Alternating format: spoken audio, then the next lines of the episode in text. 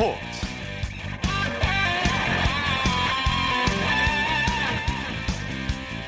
여러분 안녕하십니까? 아나운서 이창진입니다. 런던 최고의 선수로 인정받은 손흥민 선수가 런던 풋볼 어워즈 2019에서 프리미어리그 올해의 선수로 선정됐습니다. 런던을 연구로 하는 프리미어리그 팀 선수들 중에서 최고로 뽑힌 건데요. 런던을 연구로 하는 토트넘과 아스날, 첼시 등 12개 팀 소속 선수 중 손흥민이 최고라는 뜻입니다. 비유럽 국가 선수가 이상을 받은 것은 손흥민 선수가 처음인데요. 손흥민 선수는 런던 풋볼 어워즈에서 축구 전문가 22명으로부터 가장 높은 점수를 받았고요. 팀 동료인 해리 케인, 체시의 아자르, 에스날의 오버메양 등 쟁쟁한 선수들을 제치고 영예를 안았습니다. 손흥민 선수는 잠시 후에 아스날과의 경기를 앞두고 있는데요. 손흥민 선수의 경기 소식 잠시 후에 자세히 살펴보겠습니다. 토요일 스포츠 플러스 먼저 국내외 축구 소식으로 시작합니다. 중앙일보의 박린 기자입니다. 안녕하세요. 네, 안녕하세요. 독일 프로축구에서 지동원 선수가 골 소식을 전해왔죠?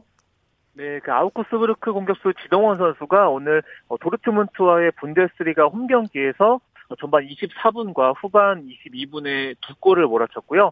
네. 덕분에 아우크스부르크가 그 리그 1위 팀 도르트문트를 그 2대 1로 꺾는 이변을 연출을 하면서 그 15위를 기록하면서 또 강등권에서 벗어났습니다. 네, 지동원 선수 골키퍼 키를 넘기는 절묘한 슛으로 득점을 올렸어요.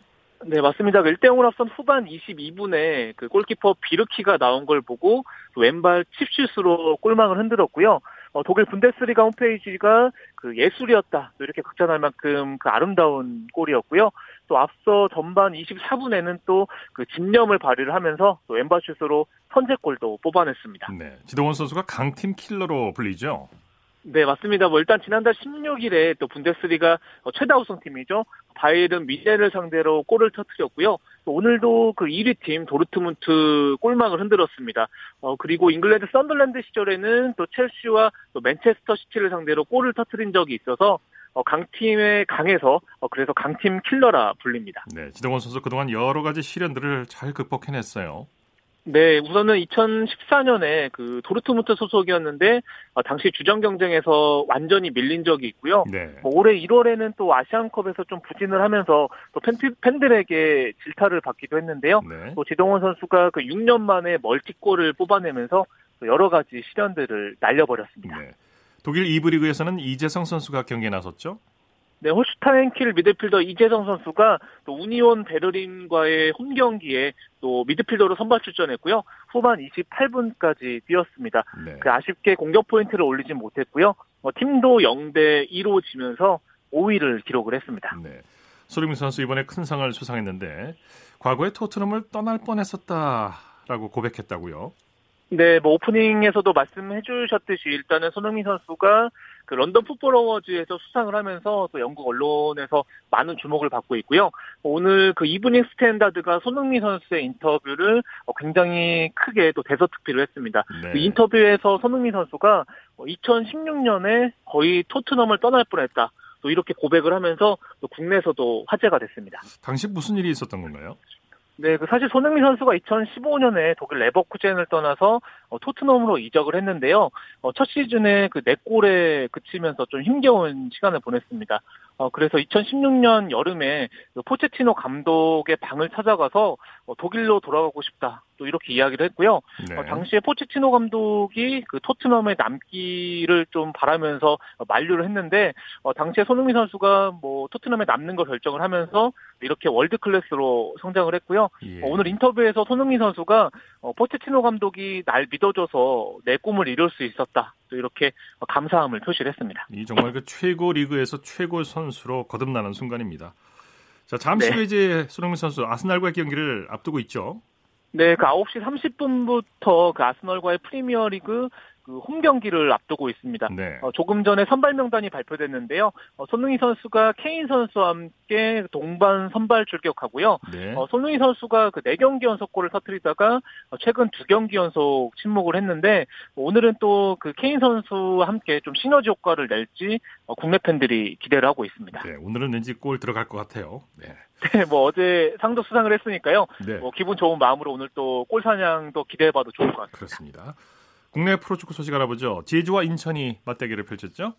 네, 그 인천이 K리그 1 1라운드에서 제주와 1대1로 비겼습니다. 그 인천이 0대1로 뒤진 후반 15분에 모고사 선수가 페널티킥으로 동점골을 뽑아냈고요.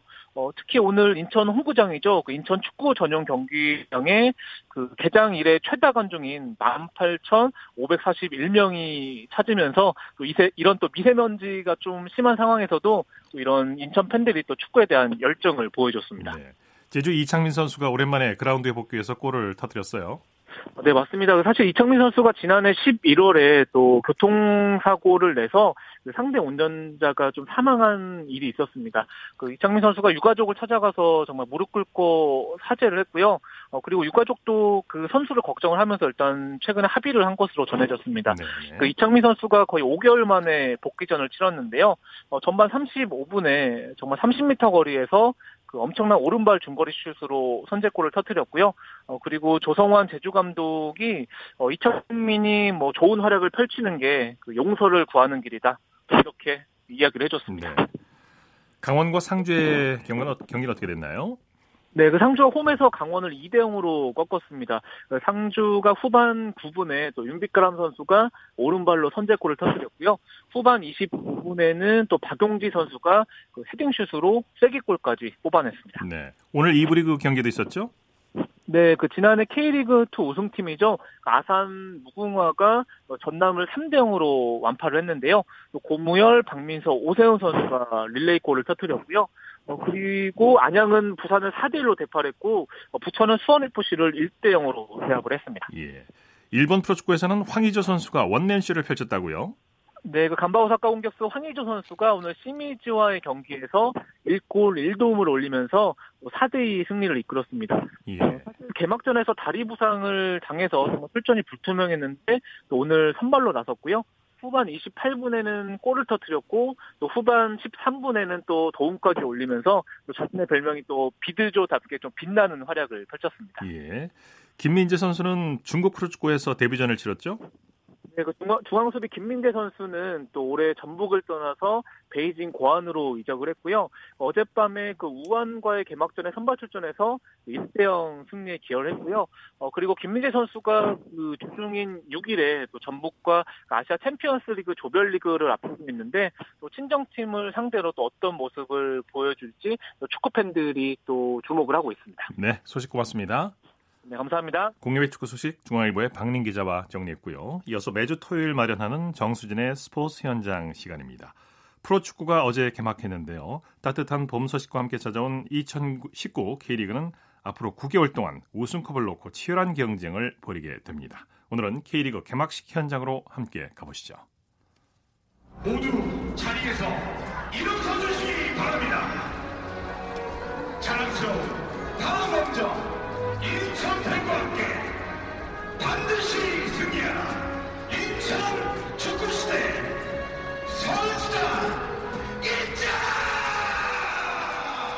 네, 하늘을 뒤덮은 미세먼지도 인천 축구 팬들의 열정을 막지는 못했습니다. 어제 K리그 1이 개막을 했고 지금 제가 나온 곳은 인천과 제주의 경기가 펼쳐지고 있는 인천 축구 전용 경기장인데요. 정말 많은 축구 팬들이 경기장을 꽉 메웠고요. 그 응원의 함성은 경기장 밖에서도 크게 들릴 정도입니다. 네, 인천 축구 팬 여러분 안녕하세요. 꽉 메워주셔서 감사합니다. 예, 우리 이제 잔류왕은 그만해야죠. 예, 잔류 떼버리고 우리 왕으로 바로 한번 가봅시다. 인천 유나이티드! 특히 인천의 축구 팬들은 오늘 경기가 올해 K리그의 첫 홈경기, 개막 경기이기 때문에 꼭 관전을 해야 한다는 일념으로 왔는데요. 이런 팬들의 발걸음이 개장일의 최대 관중인 18,541명을 기록하게 했습니다. 자 그러면 K리그 개막을 기다려온 인천 홈팬들의 기대감 들어보실까요? 지금 경기장 사람 꽉 찬 것처럼 기대감이 상당히 많아가지고 겨울에 이적 시장도 활발했고 좋은 선수들도 많이 들어왔고 감독님들도 기대하는 바가 커가지고 너무 기다려 왔어요. 지든 이기든 선수들 뛰는 것만 봐도 좋고 하니까요. 아직 이제 시즌 시작됐고 시즌 기니까 계속 쭉 응원해야죠. 기다린다는 마음, 마음이 너무 크다 보니까 뭐라고 이렇게 표현할 말을 못 찾겠어요. 적절한 단어로. 굳이 비유를 하자면은 이제 흔히 남자들이 군대 갔다가 이제 제대 날짜를 손꼽아 기다렸던 그런 대충 대충적으로 비유하자면 그런 느낌? 마지막 경기 때 보고 거의 한 3개월 만에 개막이잖아요, 다시. 그래서 출정식 이런 자리에서 선수들 뵀던 거랑 다르게 역시 그라운드에서 제일 빛나시고 너무 멋있어서 계속 보러 오려고요. 아, 아들이 서포터즈라서 시간 날 때 한 번씩 왔는데 작년서부터 나 저, 시즌권을 구입해서 계속 오고 있습니다. 좋은 선수들이 갔지만 그게 못지않게 좋은 선수들을 더 많이 영입해서 나름대로 올해는 팀의 조직력이 좀 완성되지 않았나 그래서 궁금도 하고 응원도 하고 해서 왔습니다. 인천 축구를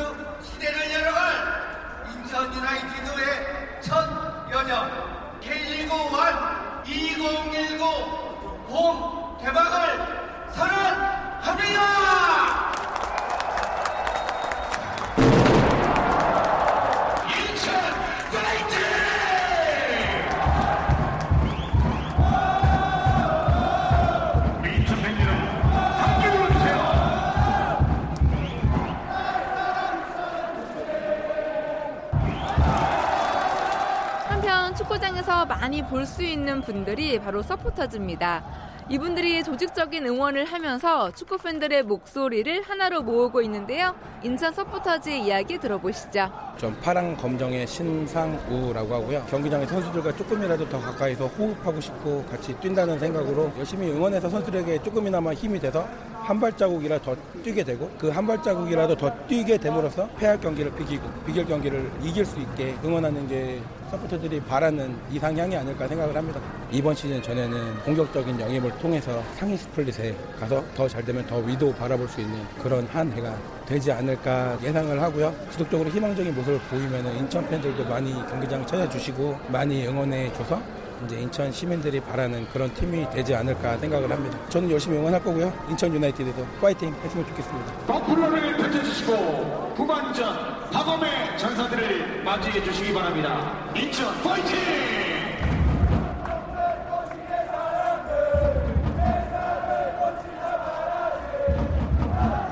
네, 이제 2019 K리그는 9개월간의 대장정을 이어가야 하는데요. 그만큼 축구 팬들의 기대와 바람이 큽니다. 홍보를 많이 해야 될 것 같아요. K리그가 좀 많이 노출될 수 있게 일반 사람들 어 K리그도 재밌구나 볼만하네라는 그런 인식을 뭐 연맹이나 팬이나 구단이나 다 같이 노력해야죠. 저희가 항상 잔류하는 거에 대해서 턱걸이를 좀 많이 버텨왔었는데 그래서 이번 시즌에는 좀 여유를 가지고 경기를 볼 수 있는 그런 거를 좀 많이 바라고 있어요. 외국인 선수들도 골고루 전체적인 에, 팀에서 다 영입을 많이 했습니다. 그래서 흥행이 될 것 같고 또 인천 팬으로서 인천이 아침까지 갔으면 좋겠다는 희망입니다. 아, 선수들이 경기에서 뛰다 보면 격해질 때도 있고 접질릴 때도 많겠지만 그래도 앞으로 계속 해나가야 될 자기 직업이고 몸 되게 상하면 안 좋잖아요. 열심히 하되 다치지는 않도록 서로 페어플레이 했으면 좋겠어요. 학교 운동회를 보면은 경기의 수준이 높아서 재밌다기보다는 우리 반이 이기고 우리 팀이 이겼으면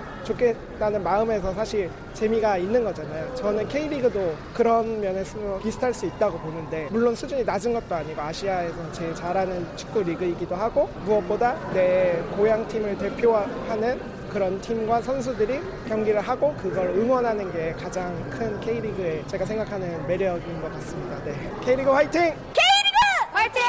네, 지금까지 K리그 1 인천과 제주의 개막전 분위기 전해드렸고요. 저는 정수진이었습니다.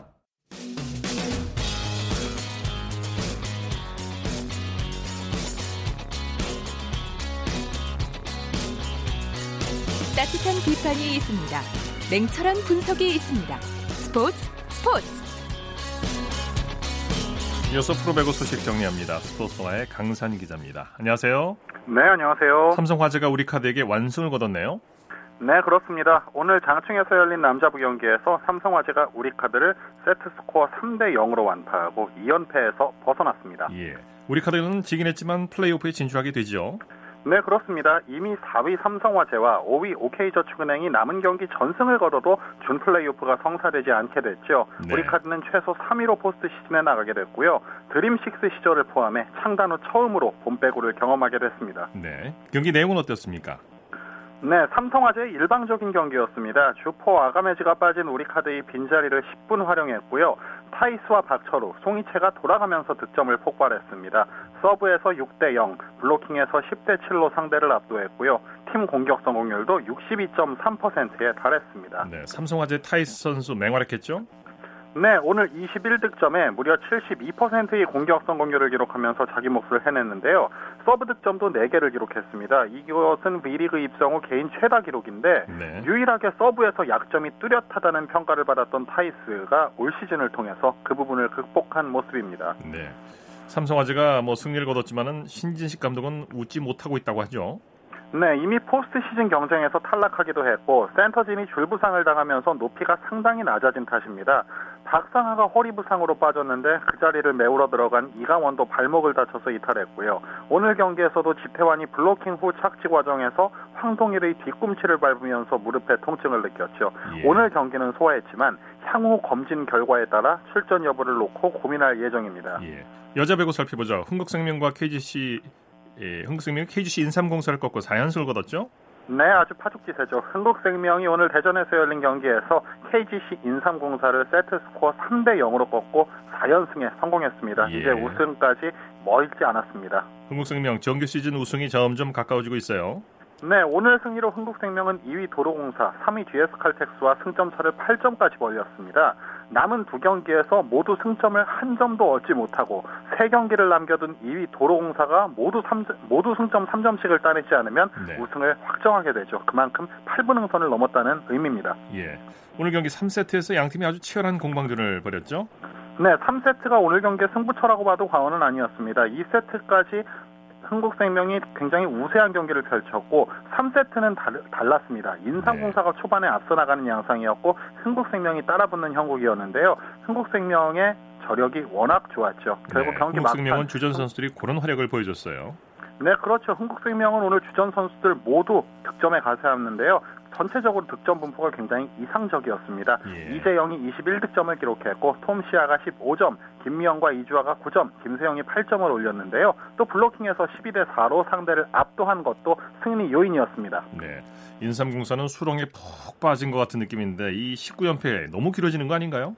사실 경기력이 좋아지고는 있습니다만 한창 잘 나가다가 알레나의 부상 이후 연패가 길어진 그 여파를 이겨내지 못하고 있습니다.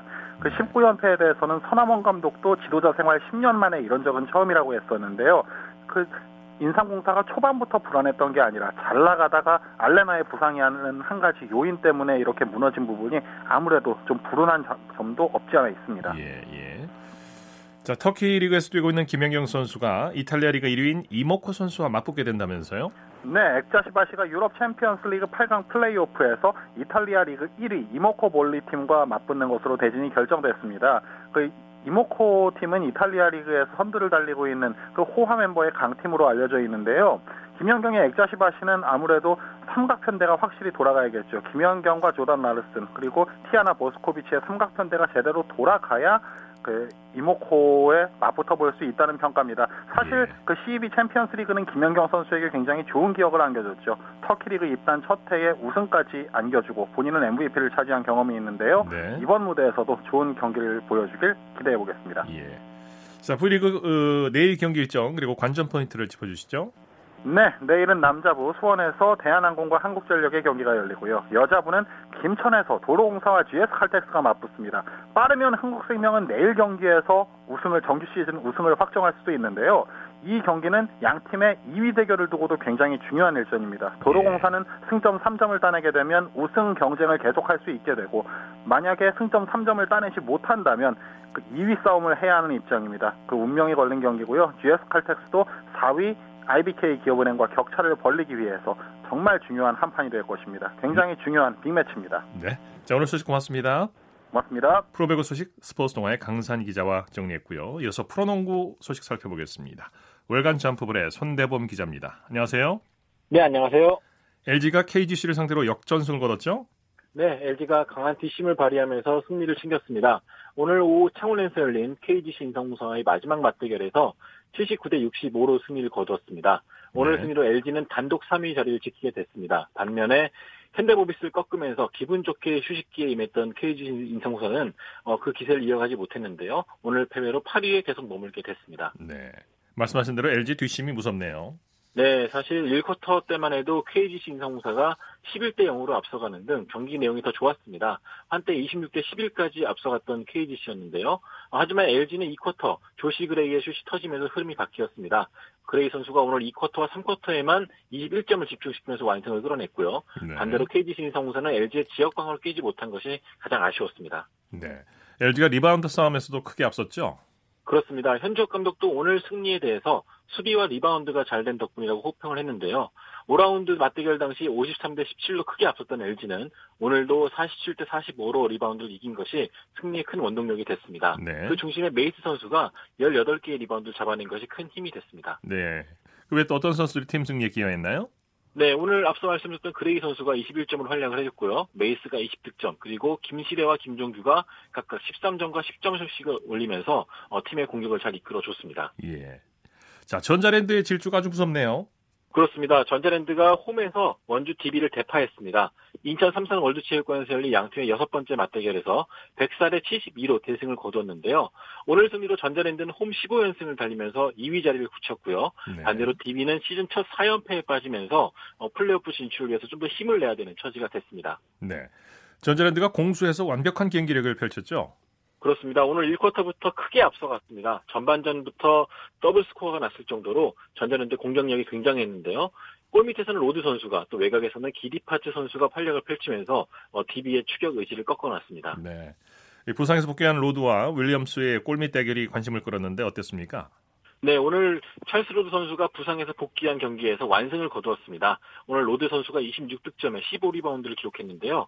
어, 박찬희 선수와 팟츠 선수가 일단 로드의 찬스를 잘 살려줬고요. 또 로드 역시 공격 리바운드 대결에서 밀리지 않으면서 승리를 선사했습니다. 네. 반면에 리온 윌리엄스는 지난 KT전부터 계속 부진이 계속되고 있는데요.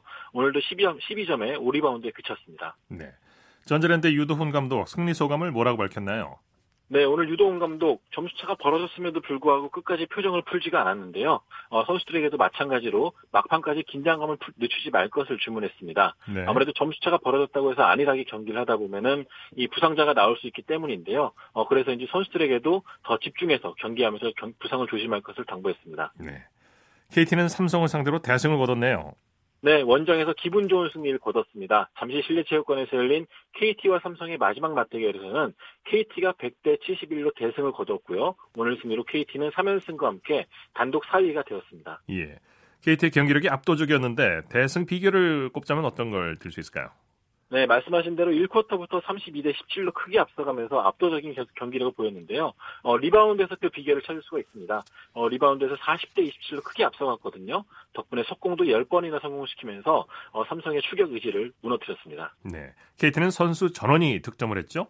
네, 굉장히 드문 현상인데요. 오늘 코트를 밟은 모든 선수들이 득점을 올렸습니다. 어, 그 중에서도 랜드리 선수가 18득점, 허운 선수가 16득점을 기록하면서 플레이오프에 대한 기대감을 높였습니다. 네. 삼성은 완패를 당한 거예요. 네, 이상민 감독의 표정에서부터 이 완패에 대한 실망감이 좀 역력히 드러났었는데요. 어, 이상민 감독 오늘 선수들이 의지를 안 보여서 화가 많이 났다고 말을 네. 소감을 밝혔습니다. 한 발 더 뛰어야 되는데 1쿼터부터 너무 무기력한 농구를 펼치다 보니까 감독뿐만 아니라 뭐 경기장을 찾은 팬들도 굉장한 실망감을 드러냈던 그런 경기였습니다. 예. 여자농구 살펴보죠. 신한은행이 OK저축은행과의 마지막 맞대결을 펼쳤죠. 네, 오늘 서수원 칠보체육관에서 열린 신한은행과 OK저축은행 간의 경기에서는 신한은행이 75대 58로 대승을 거뒀습니다. 오늘 승리로 신한은행 양팀 간 맞대결에서 처음으로 승리를 거두게 됐고요. 반면에 OK저축은행은 2연패에 빠지게 됐습니다. 예. 부상에서 복귀한 김단비 선수 중요한 시점마다 해결사 역할을 톡톡 했어요.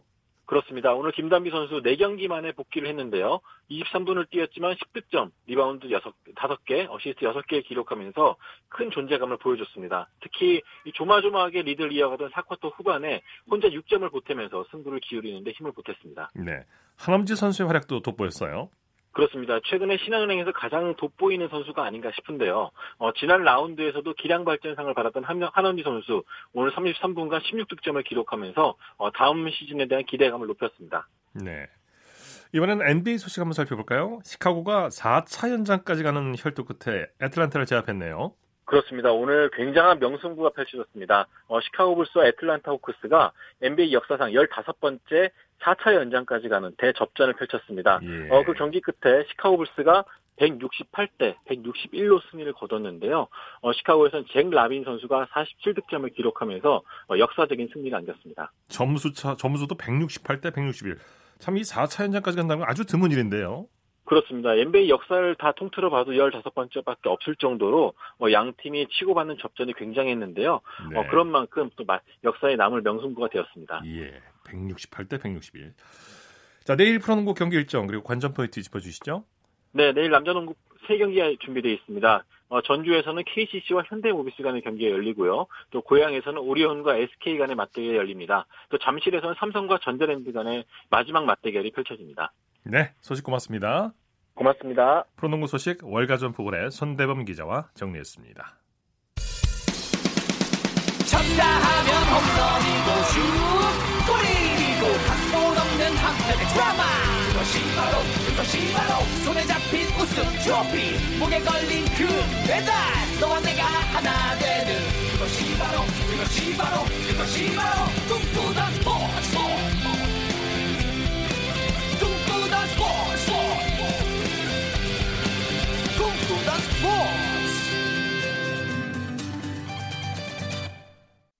이어서 스포츠 세계 라이벌을 집중 조명하는 시간 스포츠 라이벌의 세계의 시간입니다. 매주 토요일 한겨레 신문의 김동훈 기자와 함께합니다. 어서 오십시오. 예, 안녕하세요. 오늘은 어떤 라이벌입니까? 올 시즌 여자 프로농구 최고의 라이벌인데요. 어, 우리은행과 국민은행, 국민은행과 우리은행의 라이벌 관계를 준비해봤습니다. 네. 이 두 팀이 올 시즌 만날 때마다 정말 치열한 격렬한 승부를 펼치고 있는데요. 올해도 챔피언 결정전에서 만날 가능성이 굉장히 높은데 이렇게 되면 두 팀은 최근 5년 동안 4번이나 챔피언전에서 만나게 됩니다. 네. 두 팀의 역사도 꽤나 오래됐죠. 예, 두 팀은 현존하는 우리나라 여자 농구팀 가운데 첫 번째와 두 번째로 긴 역사를 자랑합니다. 예. 그 국내 최초의 여자 농구단은 1957년에 창단했던 한국은행인데 그 이듬해 1958년 4월에 상업은행, 즉 지금의 우리은행이 창단을 해서 현재까지 건, 건재하고 있습니다. 네. 이 사람 나이로 치면 환갑도 지나서 61년, 61살이나 됩니다. 네. 국민은행도요, 1963년 5월 1일에 창단해서 현존하는 여자농구단 가운데서 우리은행에 이어서 두 번째로 긴 56년의 긴 역사를 가지고 있습니다. 네. 두 팀 이전의 여자농구 역대 최고의 라이벌은 어떤 팀이 있을까요?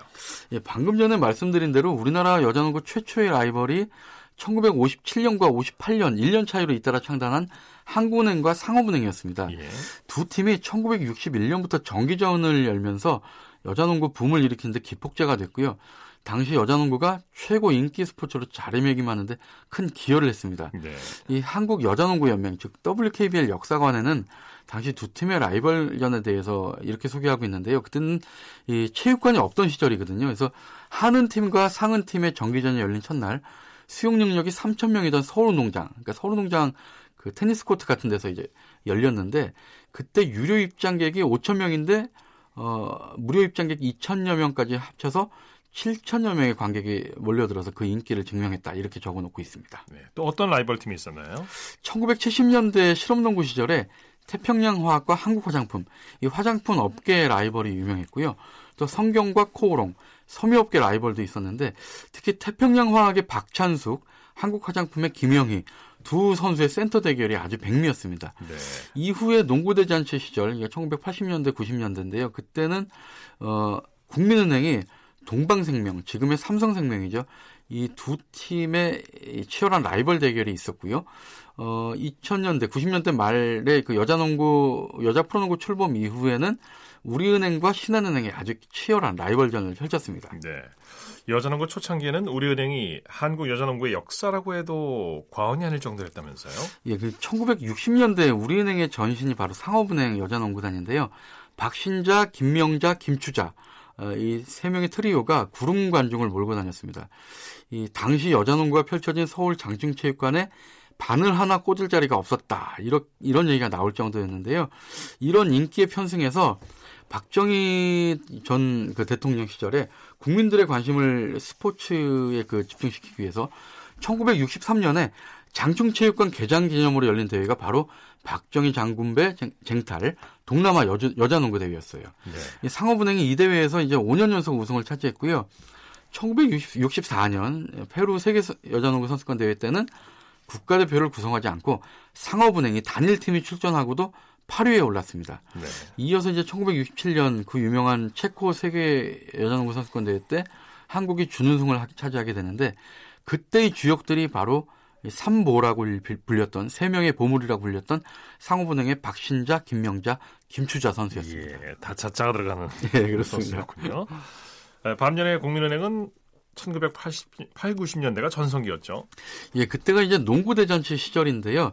그때 동방생명, 즉 지금의 삼성생명과 우승 준우승을 양분하다시피 하면서 어, 굉장히 그 전성기를 구가했습니다. 당시 국민은행에는 80년대 초반까지 정미라 선수가 있었고요. 또 80년대 중반부터는 이제 조문주, 박현숙, 이강희, 신기화, 한현 이런 당대 최고의 여자 농구 스타들이 즐비했습니다. 네. 여자 프로농구 출범 이후에 두 팀의 성적 어떻습니까? 여자 프로농구 역사는 올해 이제 21년을 맞이하고 있는데 근데 이제 여자 프로농구가 2006년 전까지는 여름 리그와 겨울 리그로 나뉘어서 1년에 두 번의 리그를 치렀거든요. 그래서 네. 어, 역사는 21년이지만 시즌은 29번이었습니다. 이 29번의 시즌 가운데 우리은행이 무려 11번이나 우승을 차지했고요. 신한은행이 7번, 삼성생명이 5번으로 뒤를 이으니까 우리은행이 정말 압도적으로 어, 우승을 많이 차지했습니다. 예. 반면에 국민은행은 긴 역사에 비해서 여자 프로농구 출범 이후에 우승이 한 번도 없고요. 정규리그 우승만 두 번 차지했을 뿐 정작 챔피언에 오른 적은 한 번도 없습니다. 네. 우리은행과 국민은행은 긴 역사에 비해서 라이벌이 된 게 이제 최근이죠. 예, 그 좋은 전력이 겹치는 시기가 계속 이제 엇나갔게 엇갈렸기 때문인데요. 이 앞서 말씀드린 대로 60년대에는 우리은행 즉 당시 사, 상업은행의 전력이 워낙 강했고요. 반면에 이제 8, 90년대에는 국민은행이 어, 상당히 좀 그 전력이 강했고 그때는 이제 삼성생명의 전신, 동방생명과 이제 라이벌이었습니다. 네. 반면에 우리은행은 그때 침체기였고요. 근데 프로 출범 이후에는 또 우리은행이 최다 우승팀인 반면에 국민은행은 반대로 이제 한 번도 정상에 오르지 못해서 두 팀의 희비가 지금 엇갈리고 있었는데요. 네. 하지만 올 시즌 두 팀이 이제 챔피언전에 격동할 가능성이 굉장히 높은데 이렇게 되면 최근 다섯 시즌 동안 네 번이나 정상에 만나게 되면서 라이벌 관계를 형성하고 있습니다. 네. 다음 시간에는 어떤 내용을 전해주시겠습니까? 최근 치열했던 두 팀의 라이벌 관계를 좀 집중 조명해 보고요. 두 팀의 지금 주력 선수들을 비교해 보고 또 챔피언전 전망, 플레이오프 일정 등을 소개해 드리겠습니다. 네, 오늘 말씀 고맙습니다. 예, 감사합니다. 스포츠 라이벌의 세계 한겨레 신문의 김동훈 기자와 함께했습니다. 이어서 한 주간의 해외 스포츠 소식 정리합니다. 월드스포츠 연합뉴스 영문뉴스부의 유지호 기자와 함께합니다. 안녕하세요. 네, 안녕하십니까. 미 프로농구 NBA 역대 득점 1위에 올라 있는 압둘 자바가 우승 반지 4개 등을 경매에 내놓겠다고 밝혔죠. 네, 압둘 자바가 자신이 설립한 자선 재단의 사업을 돕기 위해 LA 어, 레이커스 시절 수집한 1980년, 85년, 87년, 88년 우승 반지를 경매에 부치기로 했습니다. 어, 이 밖에 자신이 경기에 사용했던 각종 물품과 서명 등을 경매에 올릴 예정인데요.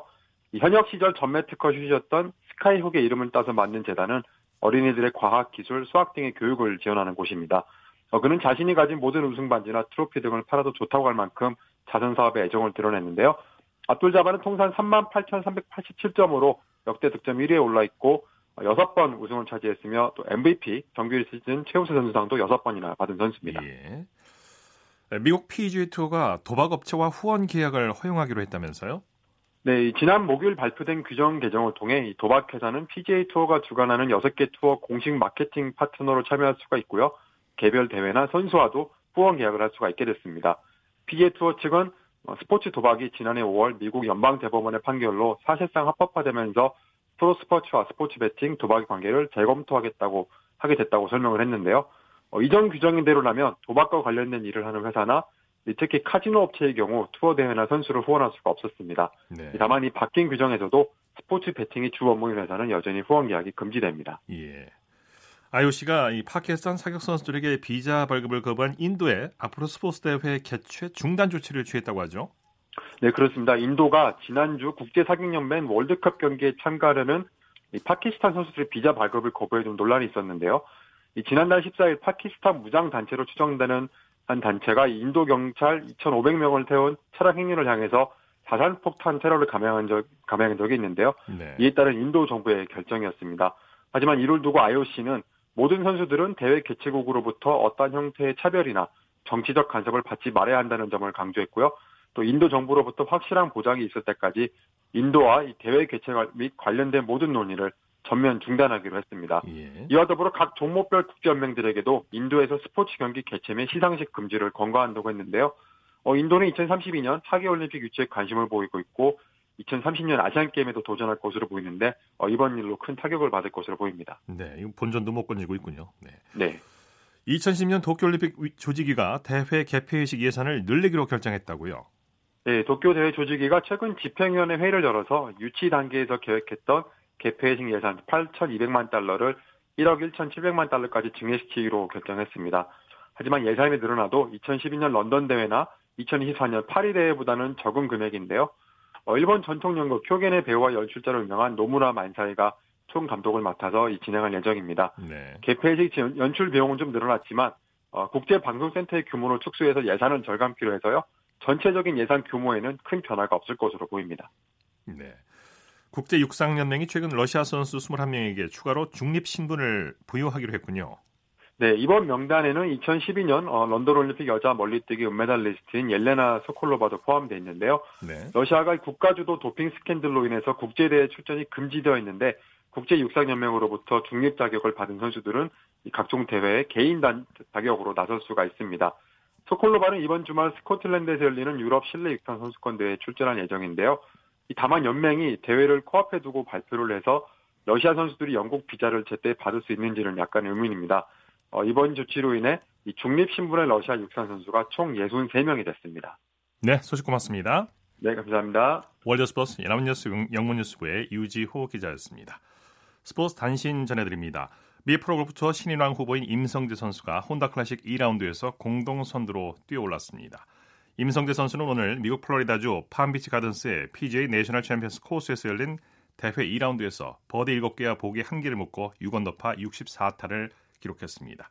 1라운드를 이븐파 공동 48위로 마쳤던 임성재 선수는 중간 합계 6언더파 134타로 단숨에 공동 1위로 올라섰습니다. 고진영과 김효주 선수가 미 여자 투어 HSBC 월드 챔피언십 3라운드에서 공동 4위에 올랐습니다. 2라운드까지 공동 13위로 출발한 두 선수는 오늘 싱가포르 센토사 골프장에서 열린 대회 3라운드에서 버디 7개와 보기 1개로 6타를 줄이며 중간합계 8언더파 208타를 기록해 공동 4위에 자리했습니다. 선두인 쭈타누깐과는 3타 차입니다. 스포츠 스포츠 오늘 준비한 소식은 여기까지고요. 내일도 풍성한 스포츠 소식으로 찾아뵙겠습니다. 함께해 주신 여러분 고맙습니다. 지금까지 아나운서 이창진이었습니다. 스포츠 스포츠